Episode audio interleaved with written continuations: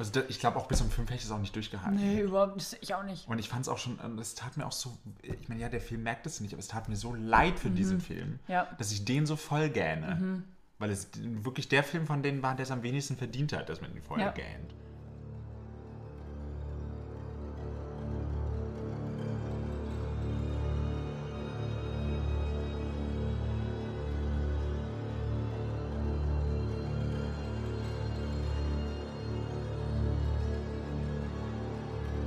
Der Podcast aus einer anderen Welt. Hallo und herzlich willkommen zum Podcast aus einer anderen Welt, dem deutschsprachigen Science-Fiction-Podcast. Mein Name ist Matti Ich bin Alex. und wir melden uns heute mit einer Bonus-Episode bei euch. Äh, Wie es aussieht, wird der Januar sehr äh, ereignisreich von unserer Seite, nachdem wir euch ja jetzt im Dezember ein bisschen haben hängen lassen müssen. Ähm, ja, was, äh, womit melden wir uns denn heute? Ähm, wir waren am Freitag beim Science-Fiction-Film-Marathon im Babylon in Berlin. Ähm, dort haben wir vier, Fil also wir haben äh, vier Filme lang durchgehalten. Das ist ein großes Event. Also man könnte, glaube ich, von 18 bis 9 Uhr, also 7, Also bis 9, 9.40 Uhr ging das ja. Ganze tatsächlich. Genau, also wir haben dann um zwei ähm, irgendwann es gepackt, weil Ja. wir dann irgendwann, ähm, ja, die Ereignisse haben uns mitgenommen. Ja. Genau, wir haben geguckt. Als erstes lief Attack the Block. von 2011, Dann lief Donnie Darko. von 2001 und 2004er Director's Cut, Und dann lief ähm, Star Trek First Contact. von 1996, Und zum Schluss Blade Runner. von 1982. Genau. Ähm, also für mich war es der insgesamt, also die, diese Science-Fiction-Marathons, wie ganz viele andere Marathons, die es in Babylon und auch anderswo gibt, werden immer organisiert von David DMP Moore. Also checkt den mal ruhig auf Instagram aus. Da gibt es auch in anderen Ortschaften äh, so Happenings. Also ich weiß, demnächst ist auch Herr der Ringe-Marathon. Ähm, ich war auch mal beim Star Wars-Marathon. Ganz viele Horror-Thons um so eine Sachen. Also da gibt es echt viel. Ähm, das ist echt cool. Da gibt sich auch eigentlich immer ganz viel Mühe. Es gab dann noch so, so ein kleines Giftbeutelchen mit Smarties oder einem Maßriegel drin. Ich glaube, da- wäre auch noch mal was in diesem Block gekommen. Ja, genau. Es gab dann, also wir sind gegangen, es gab dann noch einen dreistündigen Giveaway, Science Fiction Trivia, Shot Trink Happening. Da haben wir uns dann aber ausgeklinkt und sind nach Hause gegangen, nachdem wir Blade Runner schon nur noch voll gegähnt haben. Jedenfalls für mich war es der vierte Science Fiction Marathon, der fünfte DMP Marathon. Für dich war es Der zweite. der zweite, genau. Den vier, das war jetzt der fünfte, den vierten haben wir verpasst. Ähm, genau, aber es ist auf jeden Fall sehr empfehlenswert, weil man da eine ganz coole Mischung aus unbe also unter dem Radar laufenden oder teilweise auch eben sehr trashigen Science-Fiction-Filmen sehen kann und aber auch immer ein, zwei große Klassiker Ja. oder sehr empfehlenswerte bekannte Filme dabei sind und ähm, also ich finde, Blade Runner ist halt auch einfach ein Film fürs äh, Kino. Wir haben ihn jetzt zum zweiten Mal auf der großen Leinwand gesehen und es ist war, äh, einfach Ja, ich habe mich sehr gefreut vorher. bombastisch, aber da kommen wir dann sicherlich noch dazu. Ähm, das erste Mal, wo ich da war, lief äh, der originale Alien-Film, der ja auch großartig auf der Leinwand wirkt und auch Aliens, die Fortsetzung, das sieht toll auf Leinwand aus. Ähm, und ich habe auch einige Filme da halt das erste Mal gesehen, die mir positiv oder negativ sehr im Gedächtnis geblieben sind. Ähm, wobei negativ ist stärker. Also ich habe sowohl The Brain That Wouldn't Die als auch Space Mutiny da das erste Mal gesehen. Wobei wir ja schon festgestellt haben, dass Space Mutiny beim zweiten Mal gucken gar nicht mehr so schlimm Ja. war wie beim ersten Mal gucken, was aber auch sicherlich an der, an der Art und Weise der Präsentation damals lag. Äh, ach ja, und Turkish Star Wars habe ich da ja auch kennengelernt. ähm, das war auch stimmt. beim allerersten. Der war sehr trashlastig. Ähm, oh, und, und den Film müssen wir auch irgendwann mal gucken.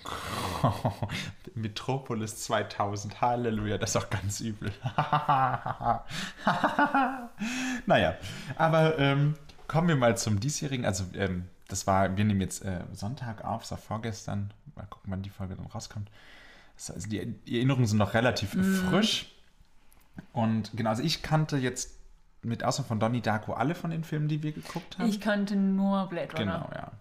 Ich habe mich auch vorher 0,0% mit irgendwas auseinandergesetzt. Ja.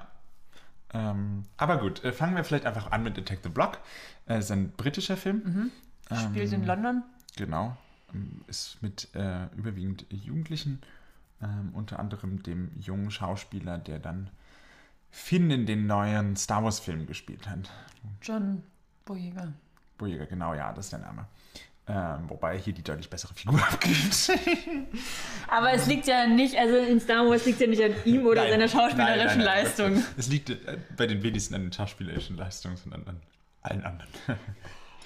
Also es ist, ich glaube, man könnte es grob zusammenfassen als Alien-Invasion trifft auf ähm, gewaltfreudige Jugendliche, die dann halt, denen er, deren erster Instinkt halt dann nicht ist, irgendwie wegzurennen, sondern halt auf das Alien drauf zu kloppen. Ja. Und ähm, die Handlung fokussiert sich relativ auf, also so, look, also äh, ortmäßig auch immer wieder auf ihren so Wohnblock. Die wohnen in so einem Wohnhaus und dann ziehen sie durch London und äh, bekämpfen dann die Aliens. Ja, also es ist halt ein, ja, eigentlich so ein bisschen eine Satire auf den klassischen Alien-Invasionsfilm, ähm, ohne dabei aber lächerlich oder Ja. so zu wirken. Ich finde, das ist ein sehr unterhaltsamer Film. Finde ich auch. Ähm, auf jeden Fall hat er sehr viele Momente, bei denen man sich ordentlich erschreckt. äh, das hatte ich auch irgendwie. Ich warne dich da ja gerne vor, wenn ich das vorher weiß, aber das tut mir so leid. Ich Nein, wusste das ist alles nicht gut. mehr. Ich bin, Ich aber da den, ich glaube, ich habe wahnsinnig. den vorletztes Jahr geguckt und ich hatte das nicht so in Erinnerung. Ich, hab, ich bin da einfach wahnsinnig empfindlich. Das aber weiß auch, ich auch, Aber auch, aber- also nicht nur im Film, sondern mir passiert das ja auch sonst öfters mal, dass wenn sich irgendwas so schnell auf mich zubewegt, dann kriege ich halt auch immer. Ja, ja, ich äh, verstehe das, ich verstehe das. äh. Und Herzrasen. das nutzt der Film schon sehr viel. Ja, ja, also Ähm, das ist so eines der Mittel. Ansonsten ist der Film auch ganz schön, äh, also es, auch, es sterben auch einige Ja. von den Jugendlichen. Das ist auch, der Film ist da auch wirklich nicht ohne. Ähm, also, weil gerade Kinder und Jugendliche werden ja oft im Film dann verschont. Mhm. Ähm, ich finde es ja eigentlich immer ganz cool, wenn ein Film damit bricht und eben zeigt, naja, die Gefahr macht halt auch vor jungen Leuten nicht halt. Ja. Äh, eigentlich sind das ja sogar noch die viel bedrohteren dann, bei, die ja das deutlich einfache Opfer auch irgendwie darstellen. Genau, der Film hat viele lustige Elemente, ist aber also man nimmt ja die Bedrohung da trotzdem ziemlich ernst. Äh, finde es auch eine ganz lustige Truppe. Also ähm, wir haben die alle in Originalsprache geguckt. Und das war wirklich der Film, wo ich so war, boah, ey, Jungs, Ja. geht mal bitte zur Schule und lernt Englisch. Ich habe ja nichts verstanden am Anfang. Also die sprechen halt wirklich sehr, also es ist wirklich so, ne, wirkt halt wirklich, es ist so sehr lokal alles Ja. und auf diesen Block da und halt eher äh, niedrigerer ökonomischer, sozioökonomischer Status und so. Und ne, die haben dann halt so ihren Jugendslang, Ja. den die da sprechen, aber halt auch alle ein bisschen unterschiedlich. Mhm. Also zum Beispiel, ähm, ja, der Weiße von denen, den habe ich ja gar nicht verstanden am Anfang. Nee. Der hat ja auch ständig irgendwelche Konsonanten weggelassen. Ja. Und ich war immer so, Junge, was, siehst du da? Man, man gewöhnt sich mit der Zeit des Films ja zum Glück. Aber dran. also ich habe jetzt nicht jeden Nee. Dialog verstanden. Nee. Also äh, Manchmal haben auch Leute gelacht, wo ich dann so war, mhm, war bestimmt lustig, was da gesagt wurde. ähm, also es war hart. Ähm, also vor allem auch zum Beispiel im Vergleich zu, zu Star Wars, zu Star Trek, der dann lief, wo ja viele SchauspielerInnen aus dem Film auch aus dem Theater kommen, die ja ganz, ganz, also die, verstehe ich ja super. Ja. Und dann guckt man diesen Film, so, hm, okay. Aber das macht den Film natürlich auch sehr authentisch. Ja, also das ist auch das, also ich finde, der, also dadurch, dass er ja auch, also dann in diesem, ich finde, also, okay, ich habe meinen Faden verloren. Also sowohl, also dann, also wie die Jugendlichen sich ausdrücken, aber auch dann, wie soll ich sagen, der Fokus dann auf diesen Block und dann auch auf das, was da so ein bisschen außen rum liegt, gibt dem Film, finde ich, sowas sehr Fokussiertes, aber auch was ähm, sehr Spannendes. Ja, also ich finde es auf jeden Fall wirklich cool, weil es eben nicht dieser klassische Hollywood-Film ist, oh mein Gott, die ganze Welt äh, und äh, weiß nicht hier, ähm, irgendjemand, äh, weiß nicht, der Pharmajunge rettet jetzt die ganze Welt, sondern es ist halt wirklich, der Block wird angegriffen und es ist ja auch so ein bisschen, also so ein bisschen wird es ja dann auch so, ähm, wird ja auch auf Rassismus und sowas angespielt, Ja. so von wegen, ja, ähm, die werden uns nicht helfen, beziehungsweise dann wird zwischendurch die Theorie aufgestellt, das ist vom Staat inszeniert und die wollen ähm, die Bevölkerung des Blocks endgültig auslöschen, Ja. weil die Polizeigewalt an sich reicht nicht. Und äh, also der spricht auch wirklich ernste Themen an. Ähm, irgendwie im Beiläufigen. Und ich finde halt auch irgendwie. Also klar, es wird jetzt nicht endgültig erklärt, warum kommen diese Aliens überhaupt auf den Planeten, aber wie diese Dynamik funktioniert, dass das eine vermutlich das Weibchen ist und das andere sind dann die Männchen, die dem, oder war das so rum? Ja. Oder war's um, nee, es war so rum, genau. Und die folgen dann den Pheromonen und deswegen greifen sie auch die Jungs immer an, weil die Ja. ja das Vieh abgeschlachtet haben und dann haben die halt das Blut an, den, an der Kleidung. Und dann riechen die danach und nur deswegen kommen die ja. Ähm, das ist schon irgendwie cool. Also es ergibt halt auch irgendwie Sinn Mhm. und ist jetzt nicht einfach nur, es sind ja nicht irgendwie die bösen Aliens, weil tatsächlich Ja. Mhm. die anderen lassen sie ja auch ziemlich in Ruhe. Ähm, Die scheinen, also auf mich haben die auch blind gewirkt. ja, die waren, glaube ich, auch blind, genau. Also die sind pechschwarz. Das ist auch echt, also am Anfang, also man erkennt auch nicht so wirklich was, die haben halt diese leuchtenden Zähne. Und ansonsten sind die einfach so ein schwarzes Gezottel. Mhm. Hm. Also man kann die gar nicht so richtig greifen. Ähm, das, das Weibchen, was da am Anfang kommt, das finde ich ist ja ein bisschen lustig irgendwie. Mhm. Also an mich erinnert das Design total aus den, an den Rancor aus Star Wars Episode 6, was unten bei Jabba's Palast Mhm. Ja. drin ist. Ich finde, es sieht eins zu eins aus wie der Rancor. Und wo es dann dem Vier noch die Brille aufsetzt, das ist viel lustig. Und es sieht halt auch zwischendurch wirklich aus, als wäre es einfach nur eine Puppe. Ja. Aber es, ja, es ist schon irgendwie, ähm, also es ist auf jeden Fall ein unter, sehr unterhaltsamer äh, Film, den man echt, ähm, also wenn man, ich habe den auch mal geguckt, war ich halt krank, also es ist so, ist jetzt nicht großes Kino, äh, aber es ist ein unterhaltsamer Film. Ja. Also, vielleicht gucken wir den uns auch irgendwann nochmal an und besprechen. Also mein Papa hat den auch und daher kenne ich den ja. Ah, ja. Ich dachte nämlich irgendwie, dass du gesagt hattest, dass du Attack the Block mal sehen wolltest. Ja, ich hatte den hier ganz lange rumliegen, weil er mir ausgeliehen hat und ich habe den mal nicht geguckt. Und irgendwann habe ich mal aufgeräumt und habe die gefunden und war so, oh, die muss ich Papa aber zurückgeben. Muss die mal gucken. Mhm. Genau. Hab ich irgendwann mal, war ich krank, habe ich den geguckt, ja. Und äh, fand den damals schon ganz nett so. Ich glaube, damals habe ich aber auf Deutsch geguckt. Ähm, weil, wie gesagt, ich komme mich dran erinnern, dass man die so schwer versteht. ähm, ja. Nee, und der ist auch sehr, sehr gewalttätig. Also Ja. sehr, sehr viel Blut spritzt da. Äh, auch Gewalt unter Menschen. Also es ist nicht nur zwischen Alien und Mensch, sondern auch unter Menschen. Der Film startet ja mit einem Überfall. Genau, auf die weibliche Protagonistin dann. Das war so, wie der eine von denen dann immer die Frau so angeilt Ja. und dann so ist, ja, ich kann auch meine Hose ausziehen, ich habe schöne Boxer an. Und so eine Sachen. Und noch so ein T-Shirt, was stand da drauf? Granny Magnet. Absolute Legende.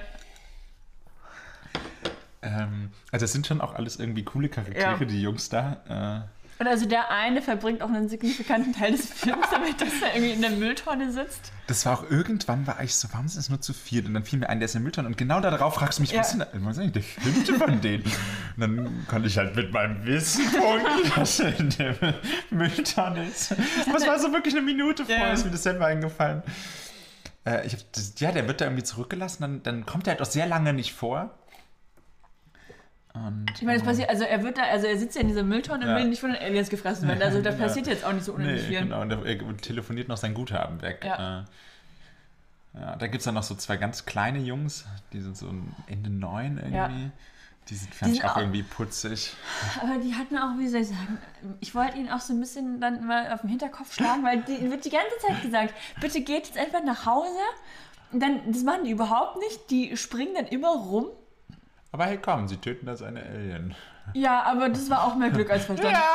Also das, jetzt, das hat jetzt nicht darauf beruht, dass es jetzt hier die, wie soll ich sagen. Ja. Ja. Ja, aber komm, so ist das halt mit kleinen Kindern. Wenn man denen sagt, geh nach Hause, machen sie das natürlich Ja. nicht. ja. Ähm, ja, ist auch natürlich ein bisschen überdreht, aber das gehört einfach dazu. Es Ja. ist halt auch ein britischer Film, das muss man natürlich immer berücksichtigen. Die sind nun mal so. nee, aber es macht, äh, ich finde den echt, ähm, Ich finde, der macht Spaß. hat Spaß gemacht, den zu gucken. Auch ein zweites Mal. Also es ist auf jeden Fall auch ein Rewatch wert. Mhm. Äh, ja. Also so viel vielleicht zu Attack the Block. Ähm, ja, dann kommen wir jetzt zu Donnie Darko. Äh, wie gesagt, der einzige Film, den keiner von uns beiden Ja. voll, also ich, ich wusste, dass es diesen Film gibt. Ähm, Ich tatsächlich nicht. Ich, ich habe so ein Buch 101 Kultfilme, die man gesehen haben sollte, bevor man stirbt. Und da ist dieser Film auch mit drin. Und also das Einzige, was ich über den Film halt weiß, ist, dass er damals nicht so sehr erfolgreich war, Ja. aber ziemlich viele Fans hat. Und deswegen gibt es diesen Director's Cut. Ich weiß nicht, wie sich der von der Kinofassung unterscheidet.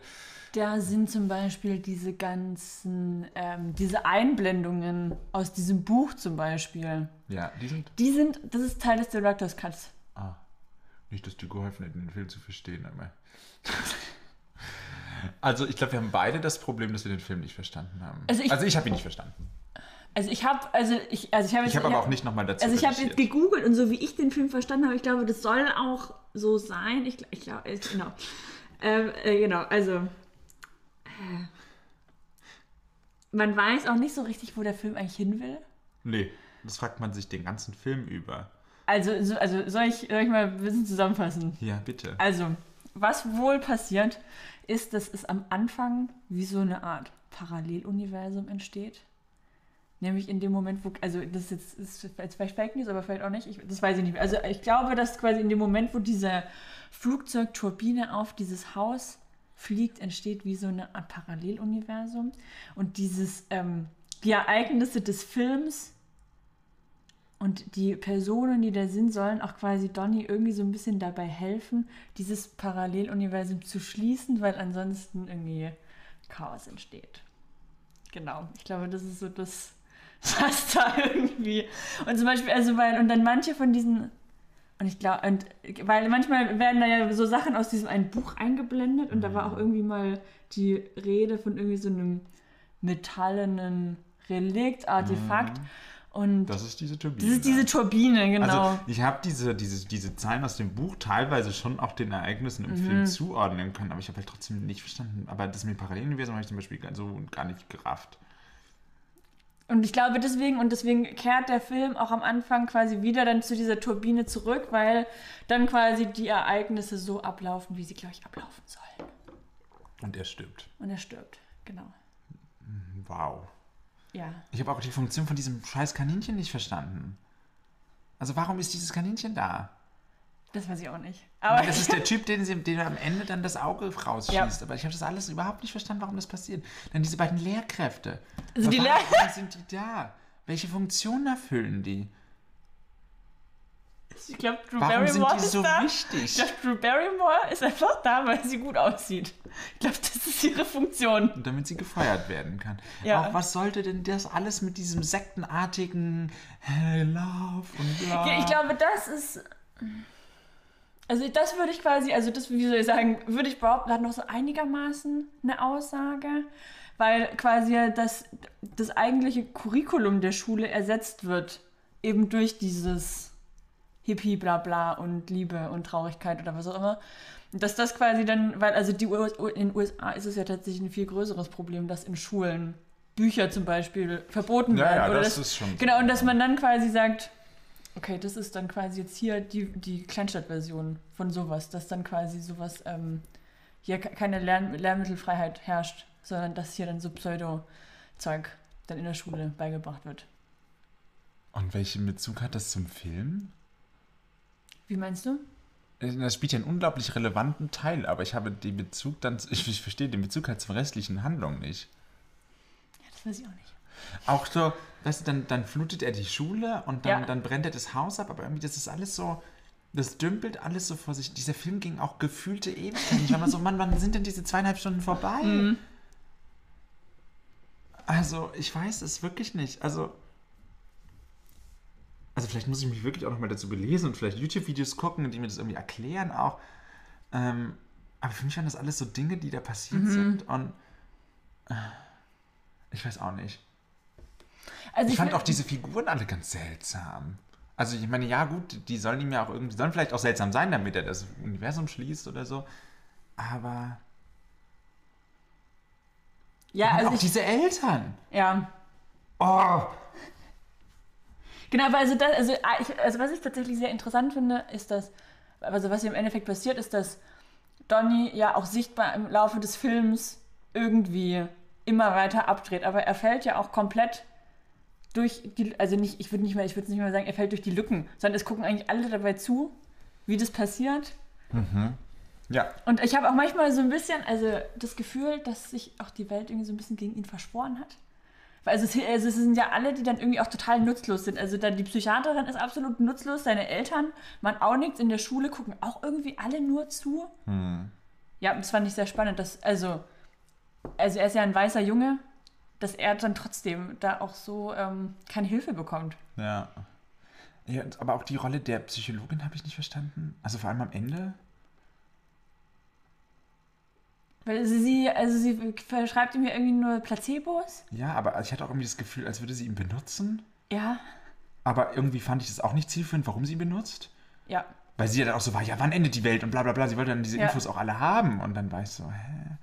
Und auch dieses, dieses Mädchen, was gemobbt wird, was auch- auch, irgendwie ja. furchtbar war, wie sie da gemobbt wird und so. Ja, also das, also der Film spielte eigentlich in, In ich glaub, acht, Ende 80er, 80. Aber man merkt diesem Film absolut an, dass er von Anfang 2000 ist. Weil also dann auch teilweise, also die Dinge, die die Charaktere sagen, also, also arg viel offen rassistischer geht es auch eigentlich fast nicht mehr. Auch die habe ich gar nicht verstanden. Nee, ich auch nicht. Und das ist alles für Genau, aber ich habe so- ich, ich habe bei manchen Charakteren so ein bisschen das Gefühl, dass die so wirken wie so, als ob die irgendwie, genau, also ihn für irgendwas benutzen wollen oder ihn in irgendeine Richtung drängen wollen. Und ja, also es ist irgendwie, ich finde, man hat da ein ganz, ganz komisches Gefühl irgendwie dabei. Hm. Ja, aber es ist irgendwie, also ich habe es ich hab's von vorne bis, nämlich immer wieder, wir haben uns ja auch während des Films kurz immer drüber unterhalten, wo wir, so, oder wir Ja. wo- wohin führt dieser Film, was will dieser Film uns sagen? Es entbrannte dann auch im Kino über mehrere Filme hinweg die große Diskussion, ist das ein Science-Fiction-Film, warum wurde der hier gezeigt? Also, also er streift halt, also natürlich hat der Science-Fiction-Element, es geht um Zeitreise, Ja. damit ist es irgendwie Bereich Science-Fiction auf jeden Fall. Ähm, ähm, wenn das Science Fiction ist, äh, ist ein sehr großes Feld, ne? Ja. Ähm, ist wahrscheinlich nicht das, was man jetzt erwartet, wenn man zum Sci-Fi-Marathon geht. Aber andererseits, man sieht, kann, also die meisten hatten vorher offensichtlich zumindest geguckt, was läuft. Aber also mich hat der Film unglaublich un äh, unbefriedigt zurückgelassen, weil ich halt auch irgendwie so im Kopf hatte, es ist so irgendwie so ein heimlicher Klassiker und sowas.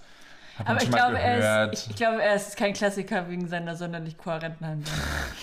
Ja, vielleicht muss ich noch mal in meinem Buch gucken, was der denn sagt. Das würde mich das echt sagt. mal, lass mal, ich, Äh, mich würde es echt mal interessieren. Können wir uns dann gleich sprechen. angucken. Also ich muss, also man muss aber auch dazu sagen, ich glaube, ich habe so ein bisschen so ein Fable für so. Also für mich muss die Handlung auch nicht, also zu einem bestimmten Grad bin ich auch okay damit, wenn ich nicht checke, was passiert, weil es geht mir einfach manchmal so, dass ich so, dann so ja, keine Ahnung, was hier gerade passiert, aber ich finde es lustig so. ja, aber der Film war auch nicht lustig. Nee, aber ich habe mich schon irgendwie unterhalten gefühlt. Okay, also weil ich habe mich, ich, Und also ich, ich fand irgendwie, keine Ahnung, der Film, also für mich, ich weiß nicht, ich fand ihn noch irgendwie, wie soll ich sagen, irgendwie atmosphärisch. spannend. Aber auch manche Sachen waren auch so total abstrus. Also diese Liebesgeschichte da, also die haben ja gefühlt auch, keine Ahnung, sich jetzt nicht irgendwie groß, also da hat sich auch irgendwie keine Beziehung Ja. irgendwie entwickelt und dann müssen sie sich irgendwie küssen, weil das halt jetzt dann die Vorstellung ist, was denn jetzt halt dann so passieren muss. Ja. Ja. Also klar, ich brauche auch keine, also ich gucke auch Filme gerne, die jetzt keine dichte Handlung oder Ja. sowas haben, aber ich finde, es gibt halt einen Unterschied zwischen, ich raff jetzt, ich, ich, es ist jetzt irgendwie nicht wirklich eine Handlung vorhanden, aber ich hatte das Gefühl, dieser Film reißt nur Fragen auf, ohne eine einzige Frage zu beantworten. Und das lässt mich halt un- unglaublich. Also, ich finde, ein Film muss nicht alle Fragen beantworten, die er stellt. Aber, also, das, also ich weiß wirklich nicht. Äh, es ist Es war ein so- Erlebnis. Es ist. Also den Film hätte ich mir wirklich schenken. Mhm. Also ich habe ihn jetzt geguckt und kann abhaken so. Äh, bin meinem Tod wieder einen Film näher. äh, aber ja. Ich glaube, vielleicht hatte ich auch einfach ganz andere Erwartungen. Ich, glaub, ich hatte, natürlich hatte ich auch eine gewisse Erwartungshaltung. Also Mhm. ich kann ich nicht sagen, ich wusste, ich wollte und ich habe erwartet, dass es darum, darum, darum geht, aber irgendwie habe halt der Status, den dieser Film in meinem Kopf hatte, halt eine gewisse Erwartungshaltung an den Film gestellt, die Mhm. Ja. dieser Film nicht erfüllen konnte. Mhm.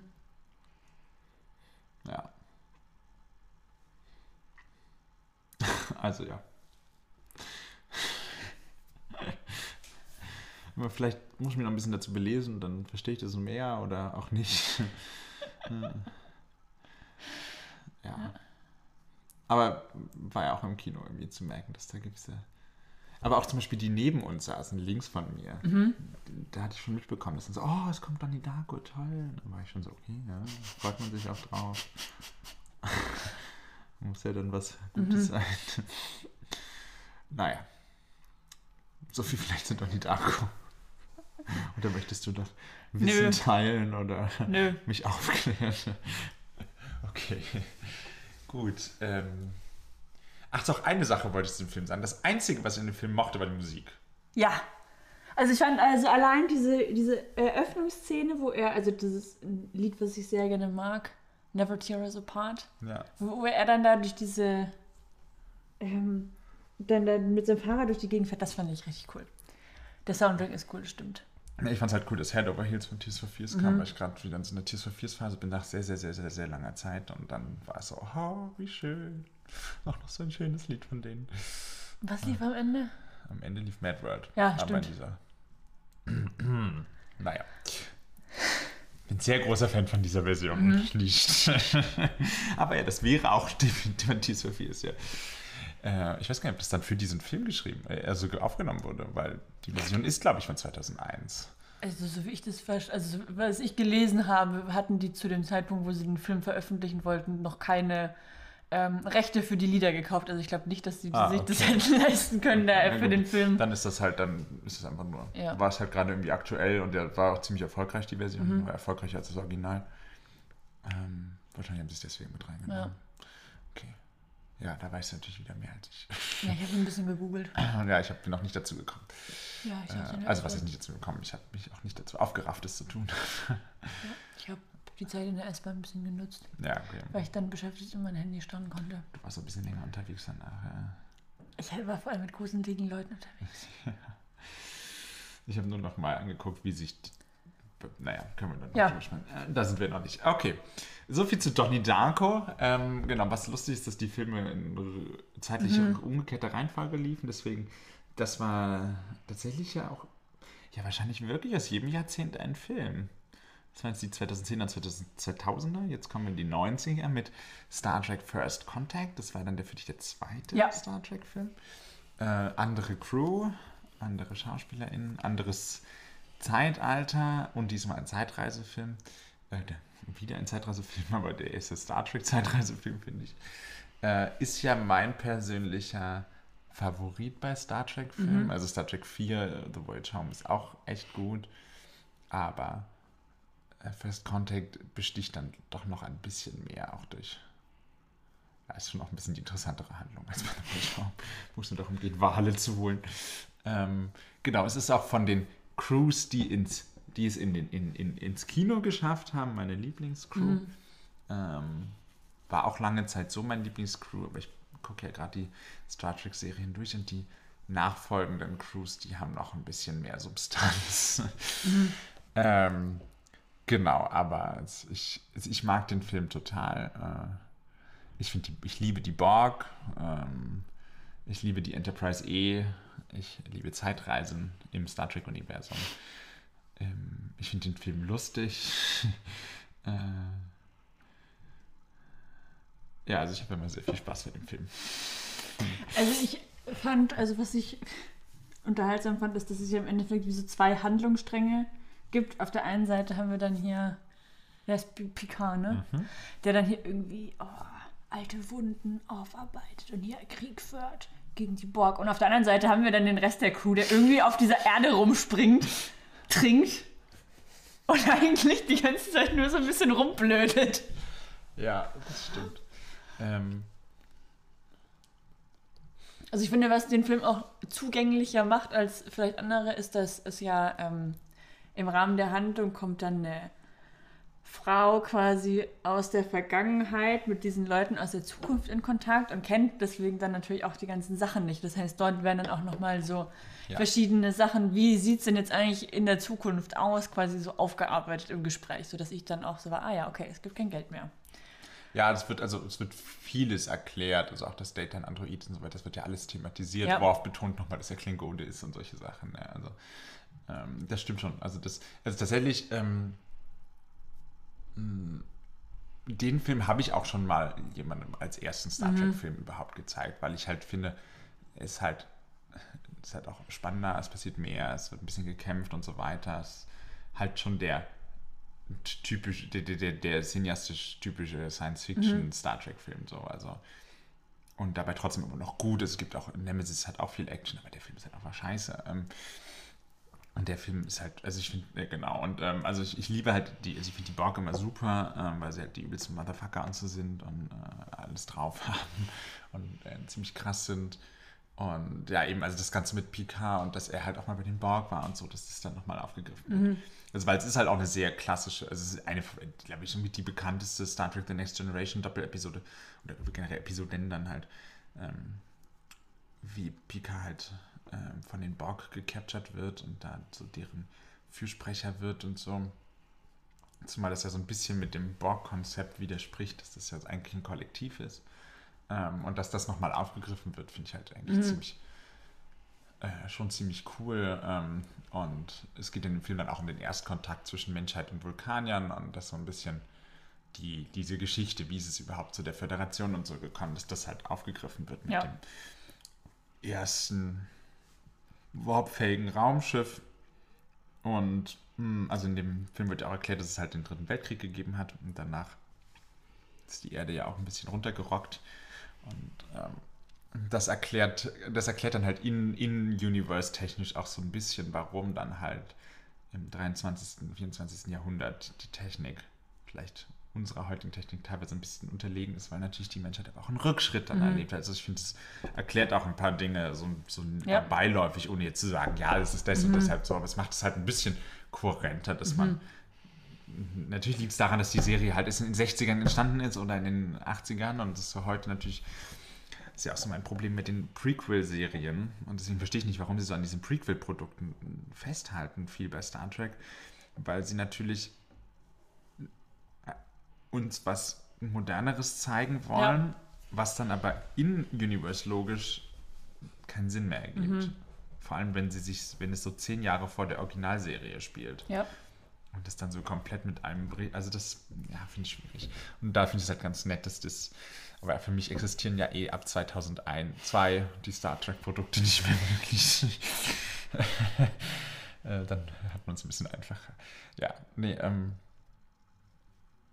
ja, also, also es ist auch, glaube ich, ganz allgemein. Also, um generell mal einfach ein Star Trek-Produkt gesehen zu haben, ist es jetzt von den alten Sachen, in Anführungsstrichen, äh, schon so mit das geeignetste, um es Ja. halt auch kennenzulernen. Ich denke, das, das stimmt. Also, es ist auch ganz gut, wenn du das nochmal Ja. bestätigen kannst, äh, dass das, äh, ja, das, das stimmt schon. Durch äh, die Figur von Lilly wird da äh, viel, viel eingeführt. Ähm,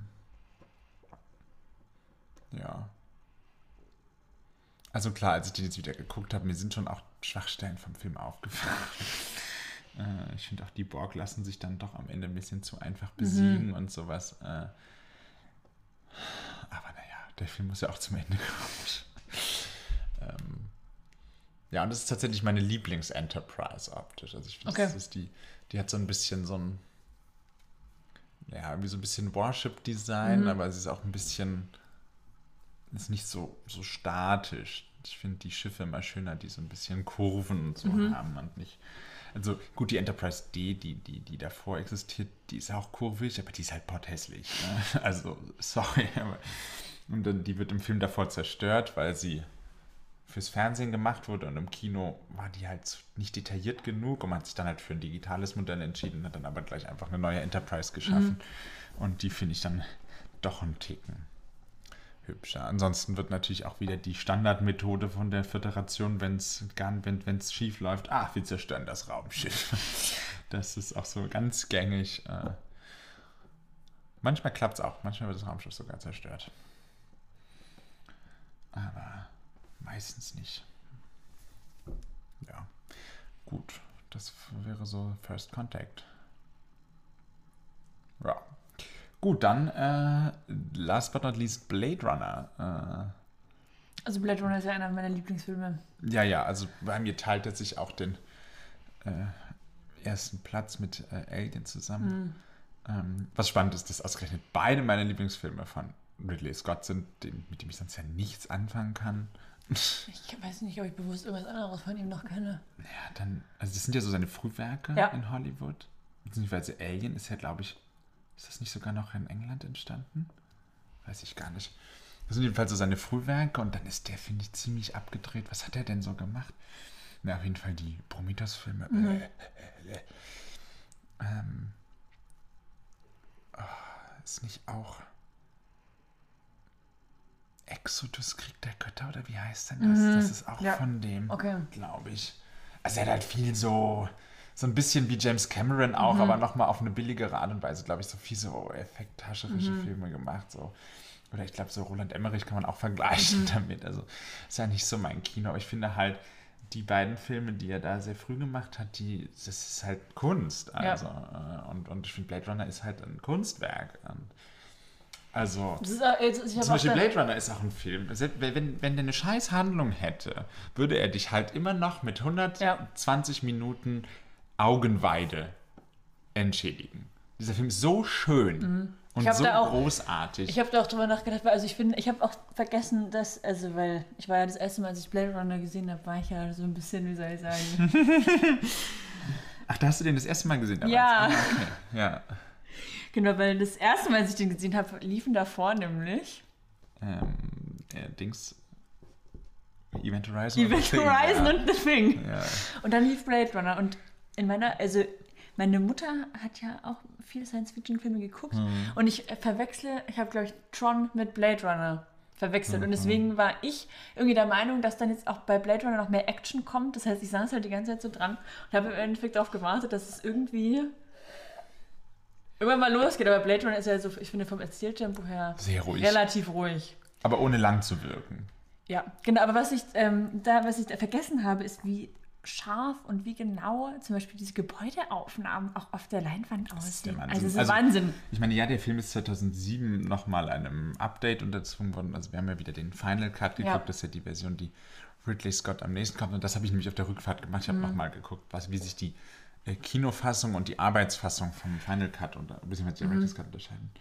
Und ähm, mich würde es auch mal, also zumindest die, die internationale Kinofassung würde ich halt zu gerne mal sehen. Ist das die mit dem Happy End? Genau, die also die, also die Kinofassung fahren? ist mit Happy End und mit, mit ähm, Voice-Overs. Mhm. Ähm, also die, letztendlich unterscheidet sich die, die Kinofassung in drei wesentlichen Teilen vom, vom Directors und Final Cut.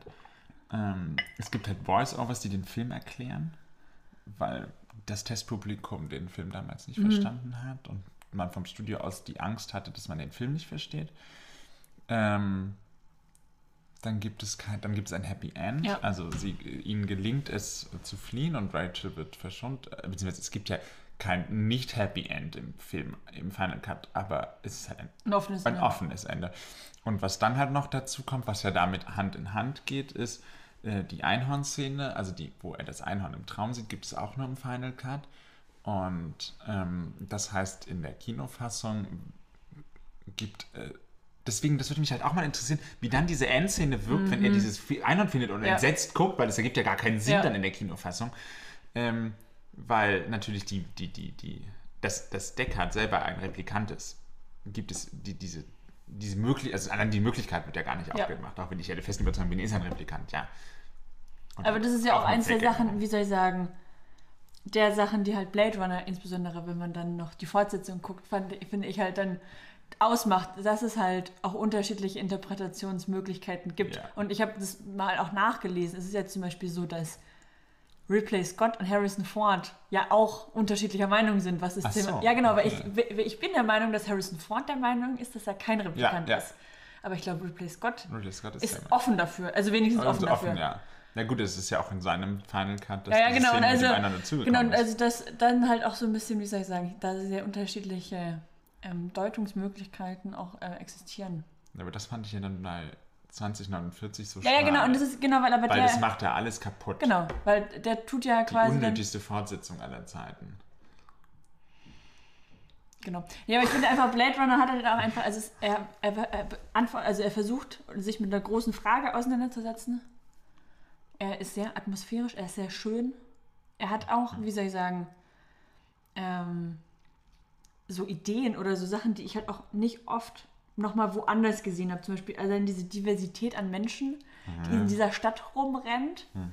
Dann zum Beispiel, weil ich finde, viele so modern oder Science-Fiction-Filme, die von der Zukunft erzählen, das ist alles immer sehr minimalistisch und sehr aufgeräumt. Und zum Beispiel hier ist es ja, dass auf der Erde dieser ganze Krams zurückbleibt. Zum Beispiel in dem Haus, wo JF Sebast- Sebastian wohnt, sind, liegen da ja irgendwelche Schaufensterpuppen Ja. einfach im Anfangsbereich rum. Und es ist halt nicht dieses, wie Ja. in der Zukunft ist es aufgeräumt. Nee, und es zum Beispiel, ich ja, finde auch die, die Architektur von den InszeniererInnen, zum Beispiel Deckards Wohnung, Mhm. finde ich super faszinierend, weil das ja sehr viel so ähm, Stein und auch so Mhm. mit Steinmeißelungen ist. Ja. Und was ich ja absolut liebe, sind diese ganz furchtbaren Polunder und Hemden, die er anhat. Diese lila, blau, bunten Dinger.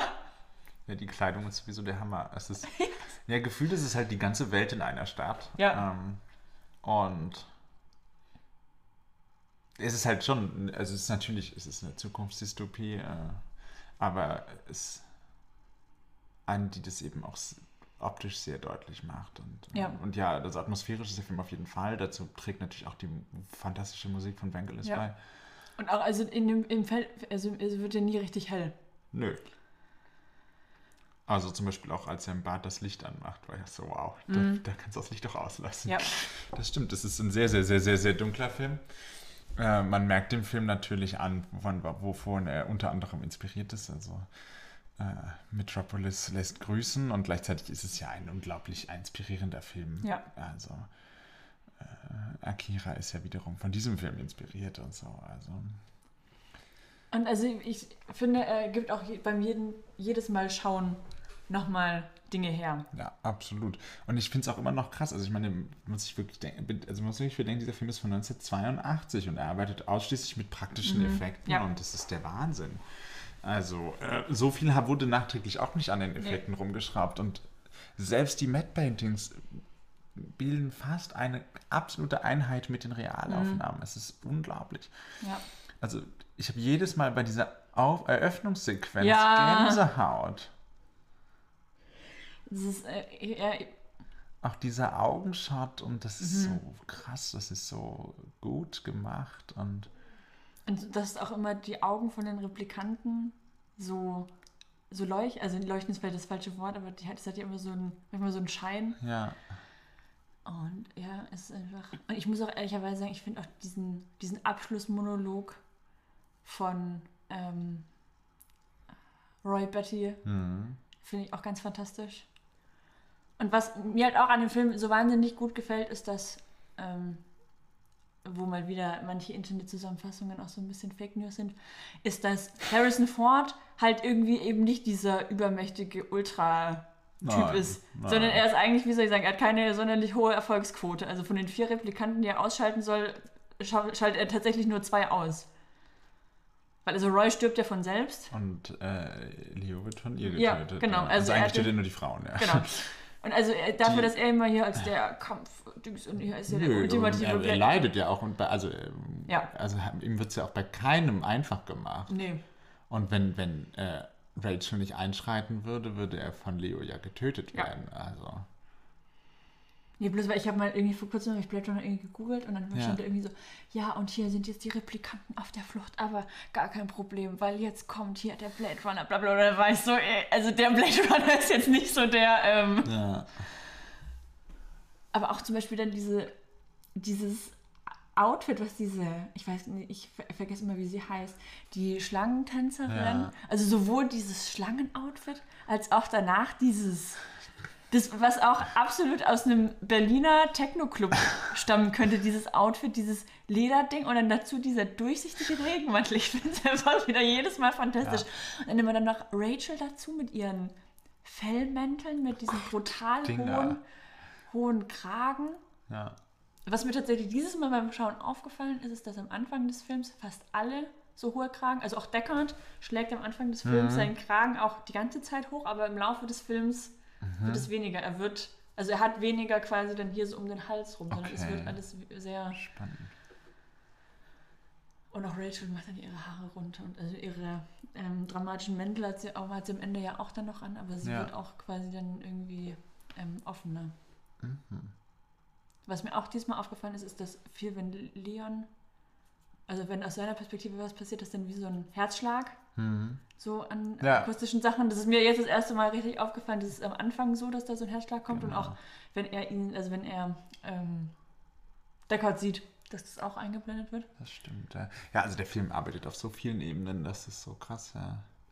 Auch diese Szene mit ähm, Roy und Tyrell, wo dann der Schöpfer und die Schöpfung aufeinandertreffen, finde ich auch genial. Und die Schöpfung bringt den Schöpfer Ja. um. Ach, sehr ekelhaft. Ja. Oh. Aber also eklig Augen, ist der Film. Genau, Augen aber- und Nase finde ich immer ganz schlimm. Nee, nee, aber also Augen sind ja im Allgemeinen was, was immer wieder irgendwie thematisch aufploppt. Ach so, in dem ganzen Film, Ja. ja, ja. Es gibt auch diesen Augenhersteller. Genau, also es gibt diesen Augenhersteller, dann Das die Replikanten. Genau, also die. Replikanten und dann auch, ich würde sagen, auch so Ja, und der Kampf, äh, der Void-Kampftest funktioniert übers Auge.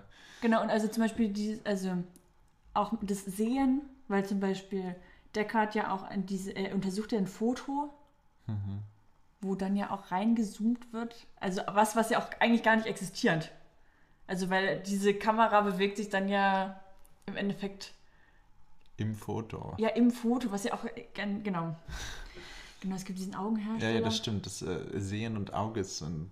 Ja, aber gut, beim so bildgewaltigen Film muss es ja ums Auge gehen. Ja, aber das fand ich nämlich, ich weiß, ich hate jetzt schon wieder 2049, aber ähm, Äh, wie soll ich sagen, ist mir wurde der Film ja damals empfohlen, wie, weil der ja so toll aussieht, 2049. Und ich habe hinterher festgestellt, dass alle, die mir das empfohlen haben, haben den Originalfilm nie gesehen. Und also ja, der Film sieht, hat sicherlich auch coole Shots, aber sorry, aber der Film, also ein über 30 Jahre älterer Film, sieht halt einfach besser aus. Ich, also 2049 nervt mich auf so vielen Ebenen einfach. Also ich finde erstens mal, also Ryan Gosling in dieser Hauptfigur, ich finde ihn, ich finde ihn ganz furchtbar. Und dann ist ja auch, wie soll ich sagen, mein Problem mit Denis Villeneuve ist ja, dass ich überhaupt nicht verstehe, warum seine Charaktere tun, was sie tun. Die rennen da rum und dann, keine Ahnung, will irgendjemand Informationen von jemand anderem und er so, äh, ich habe sie nicht. Und dann wird die Person abgestochen, wo ich auch so war, so, äh, Entschuldigung. Das hat jetzt hier überhaupt nichts gebracht. Und dann auch, also,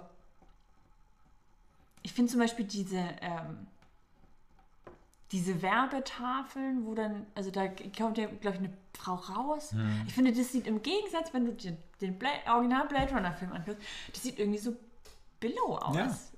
Und ich finde auch diese ganzen Monumentalaufnahmen haben überhaupt nicht gewirkt in dem neuen Film im Vergleich zum Original. Wenn du da über die Stadt guckst, bist du so, wow. Ja. Im neuen Film war ich so, pff, okay. Hat der Computer toll ausgespuckt. Dann auch dieses Ganze Ja, dann und mit, also- dann ist da irgendjemand das Kind oder vielleicht auch noch nicht das Kind und was. Ja, also das ist aber, ja, und es ist halt auch, also ich habe es damals sogar im Kino geguckt. Ich muss auch sagen, ich habe während des Films kurz geschlafen. Ich habe den Film einmal geguckt, nie wieder, weil ich es auch echt kacke fand. Ähm, aber es ist ja für mich schon einfach die Prämisse, dass überhaupt, dass der Film, es wäre besser gewesen, wenn es nie eine Fortsetzung Ja. gegeben hätte. Das ist ein Film, der braucht keine Fortsetzung. Es ist ein Film, der braucht kein Franchise. Es ist ein Film, der funktioniert super alleine. Ähm, und diese Fortsetzung macht natürlich auch diverse Interpretationsmöglichkeiten kaputt. Ja, genau, weil also wenn Deckard da noch rumspringt, dann ist er natürlich kein Replikant. Genau. Weil er ist ja alt dann. Ja. So, damit ist alles, alles gesagt. Und das macht's halt scheiße, weil das ist nicht meine Lesart des Films. Ja. Was man vielleicht noch sagen muss, es ist ja einer der wenigen Filme, bei denen ich das Buch kenne, den- wo ich den Film sehr mag. Ähm, beziehungsweise den Film mehr mag als das Buch. Ja. Ähm, auch wenn es kein schlechtes Buch ist, aber eben ein ganz anderes Buch, eine ganz andere Herangehensweise. Das Buch heißt ja auch, äh, also auf Deutsch heißt es Träumen, Träumen, Androiden nachts von elektrischen Schafen. Ja, im Englischen ist es ja das Do. Androids Dream of Äh, Electric ja. Sheep. Ne? Äh, genau. Und vom Philip K. Dick Von dem hast du ja auch The Man in the High Castle. hm, habe ich gelesen, ja. Also anscheinend sind Philip K. Dick-Verfilmungen immer besser als die Bücher. Ich bin mir tatsächlich auch nicht sicher, weil ich glaube, dass ja das Buch auch zu einem, eigentlich zu einem anderen Ergebnis kommt, Ja, ob ja. Maschinen menschlich sein können oder nicht. Die, das, ist, das ist auch anders. Das ist, ist Ja. sehr anders, ja. Ähm, also namentlich verschwimmt es immer bei mir ein bisschen, weil die Figuren zumindest in der deutschen Übersetzung ja teilweise äh, vom Buch anders heißen. Also zum Beispiel die Tänzerin heißt halt im Buch, also meine, in der deutschen Fassung heißt sie auf jeden Fall Luba Luft, aber so heißt sie im Film nicht.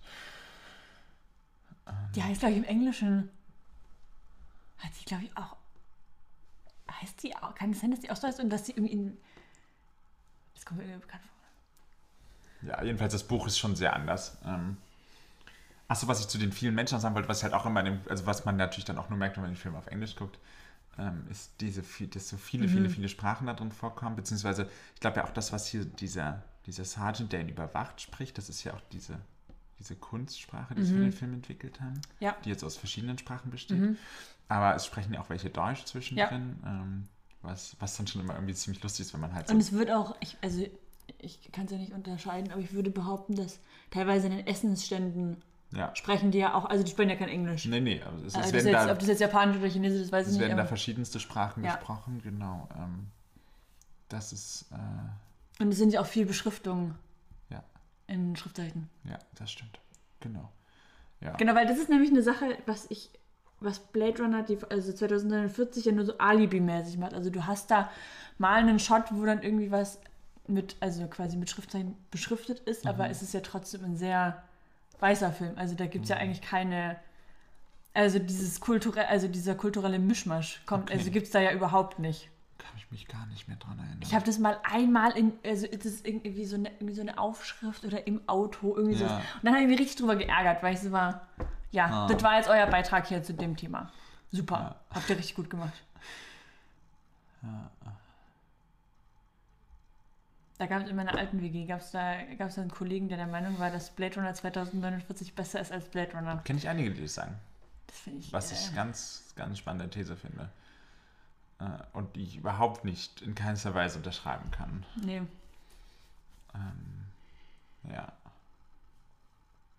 Also das, also das, was ich halt immer wieder, also was, was ich so ein bisschen äh, immer finde, ist dann diese Szene zwischen Deckard und Rachel, wo er sie auch so gegen die Wand drückt. ja, das ist mir diesmal so extrem Oh, das, das, da, da kriege ich immer so ein bisschen Gänsehaut, weil ich das immer so sehr unangenehm finde, weil sie, also ich kann sie halt ganz schlecht so einschätzen und ich weiß halt immer nicht, ob sie quasi, ob sie das eigentlich jetzt hier alles so will oder ob sie quasi das Gefühl hat, sie kann sich nicht jetzt hier ausdrücken oder so, aber da war ich, war ich so, oh. ja, das stimmt. Das stimmt. Wobei das. Also so schlimm das ist, ist natürlich auch irgendwie gut vom Film gemacht ist, dass Deckard dann doch auch irgendwie. Ist halt auch nicht Ja, ein toller Typ oder sowas. ja. Ja. Ist halt eigentlich so, Der dann hat das Alkoholproblem. ja. gute. Er hat einige Probleme, glaube ich. Also es ist halt, ja. Gut, Sag mal, also mit was für einer Begründung holt dieser Polizeityp ihn eigentlich zurück? Weil das verstehe ich immer nicht. Weil sie sitzen ja im, im Büro und dann sagt Deckard, ja, ja, er ist raus und dann sieht, sagt dieser Polizeityp irgendwas und dann ist Deckard so, ja, bla bla bla, ich habe jetzt hier anscheinend keine Wahl.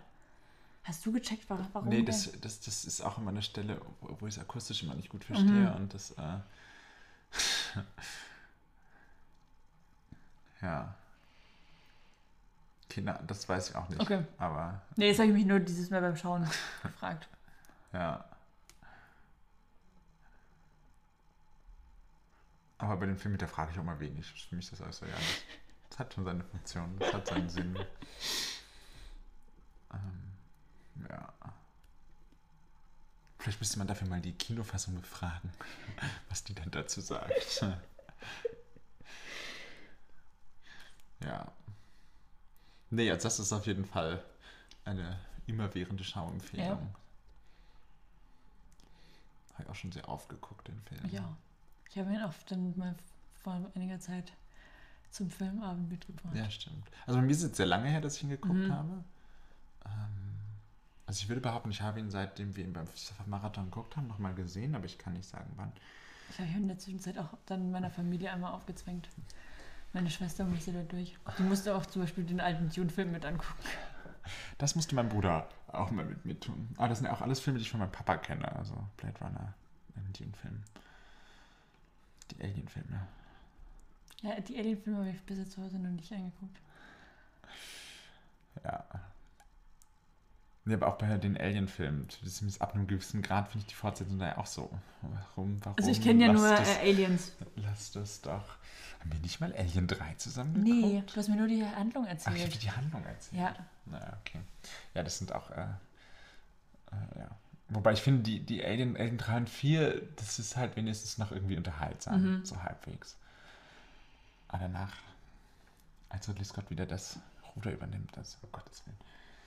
Äh, Weil es natürlich auch, ähm, Prequels sind. ja, na, und vor allem, weil es halt, wie bei Blade Runner, Interpretationsmöglichkeiten halt wegnimmt, beziehungsweise da Dinge dazu erfindet, die einfach unnötig sind. Also, das weißt du, ich muss halt beim Alien auch nicht wissen, woher Wo es herkommt. Das ist mir scheißegal. Egal. Das ist jetzt da, das ist ein ist da. Problem Das und das ist ist alles, was ich da. brauche. Das ist doch alles, worum es geht. Ja. Und warum die Firma davon jetzt gewusst hat, ist doch Wurst. Ist doch wirklich Wurst. Das ist voll egal. Das macht es irgendwie so. Ähm, ja, das wird dann auch immer alles verdrängt. Sowas hat es nie gegeben. ähm, ja. Ja. Aber das so die kurze Nachbesprechung zum Science-Fiction-Marathon 2023. Ich äh, hoffe, es gibt dann äh, nächstes Jahr oder so wieder einen. Mhm. Da hätte ich auf jeden Fall wieder großen Bock drauf. Ja, ich auch. Ich finde es auch immer wieder ein Erlebnis. Ja, ja, und man kommt eben dann doch auch mal dazu. Ich meine, ja, mittlerweile ist es gar nicht mehr so unüblich, alte Filme im Kino zu zeigen, Mhm. aber eben doch gewisse Filme halt auf der großen Leinwand Ja. zu sehen. Äh, Und eben gerade im Sci-Fi-Bereich, finde ich, gibt es halt oft Filme, wo ich auch so finde, ist halt ein Film, der fürs Kino gemacht Ja. ist. Und das sind eher Filme, die ich jetzt im Kino sehen will, als irgend, weiß ich nicht, ein Film, wo halt nur geredet wird. Da kann ich auch auf dem Fernseher gucken. Aber wenn es halt bildgewaltig ist und das ist äh, das hat First Contact hat das zu teilen ähm, und Blade Runner sowieso. Ja. Äh, das ist, gehört einfach dann auch auf die Leinwand. Ähm, das war auch, als ich beim Star Wars Marathon war, irgendwie cool, halt, Mhm. die Star Wars Filme mal auf groß zu sehen und ja, es ist schon ist schon nochmal ein anderes Eintauchen in den Film, weil man doch auch noch teilweise an Dinge anders, anders sieht, anders Ja. wahrnehmen kann. Weil sie Ich eben viel bin also- größer sind. Ich gehe auch gerne ins Kino. So, ich finde, das ist immer. Ja. Ja. Also der große Vorteil am Zuhause gucken ist halt, man entscheidet wann und man entscheidet mit wem. Matti, magst du keine Kommentare während des Films?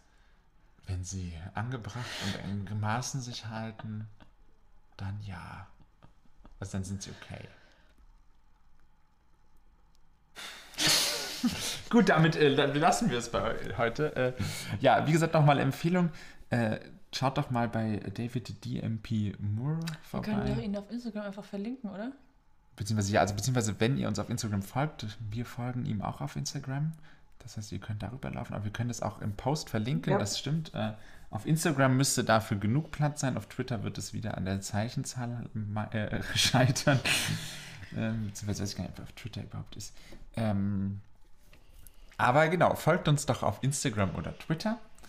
Äh, hört in unsere anderen Folgen rein und freut euch auf die letzte Januarfolge, die dann noch kommen wird.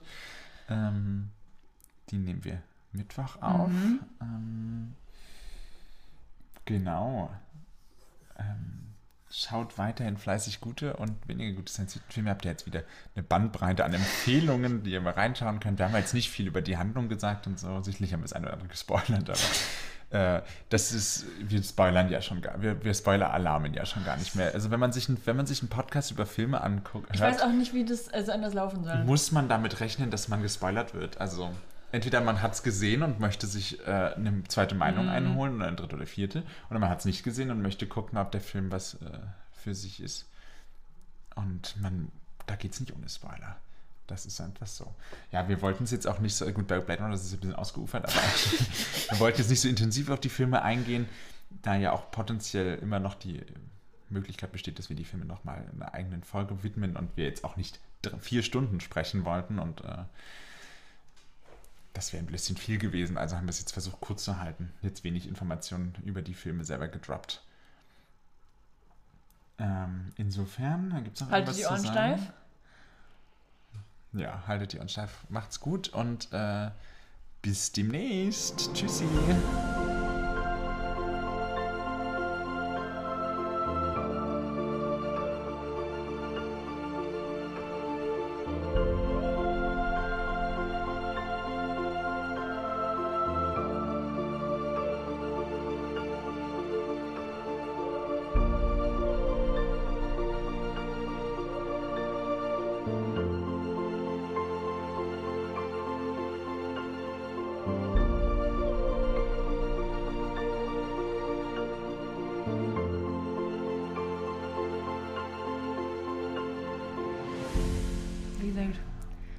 Mein erster Sci-Fi-Marathon war ja auch ein, war ja auch ein wir- Ritt. Weil haben wir da drei oder vier Filme geguckt, weißt du das noch? Also es lief auf. Also Wir haben The Thing, vier. Event Horizon, Blade Runner und. Na, Space Mutiny. Ah, natürlich Space Mutiny, ja, na klar, der Trash-Film am Anfang, ja. Genau, dann sind wir aber nach vier Filmen gegangen. Ich glaube ja. Da war Blade Runner, glaube ich, doch auch das letzte Ja. dann. Und dann sind wir auch wieder gegangen. Ja. Ja.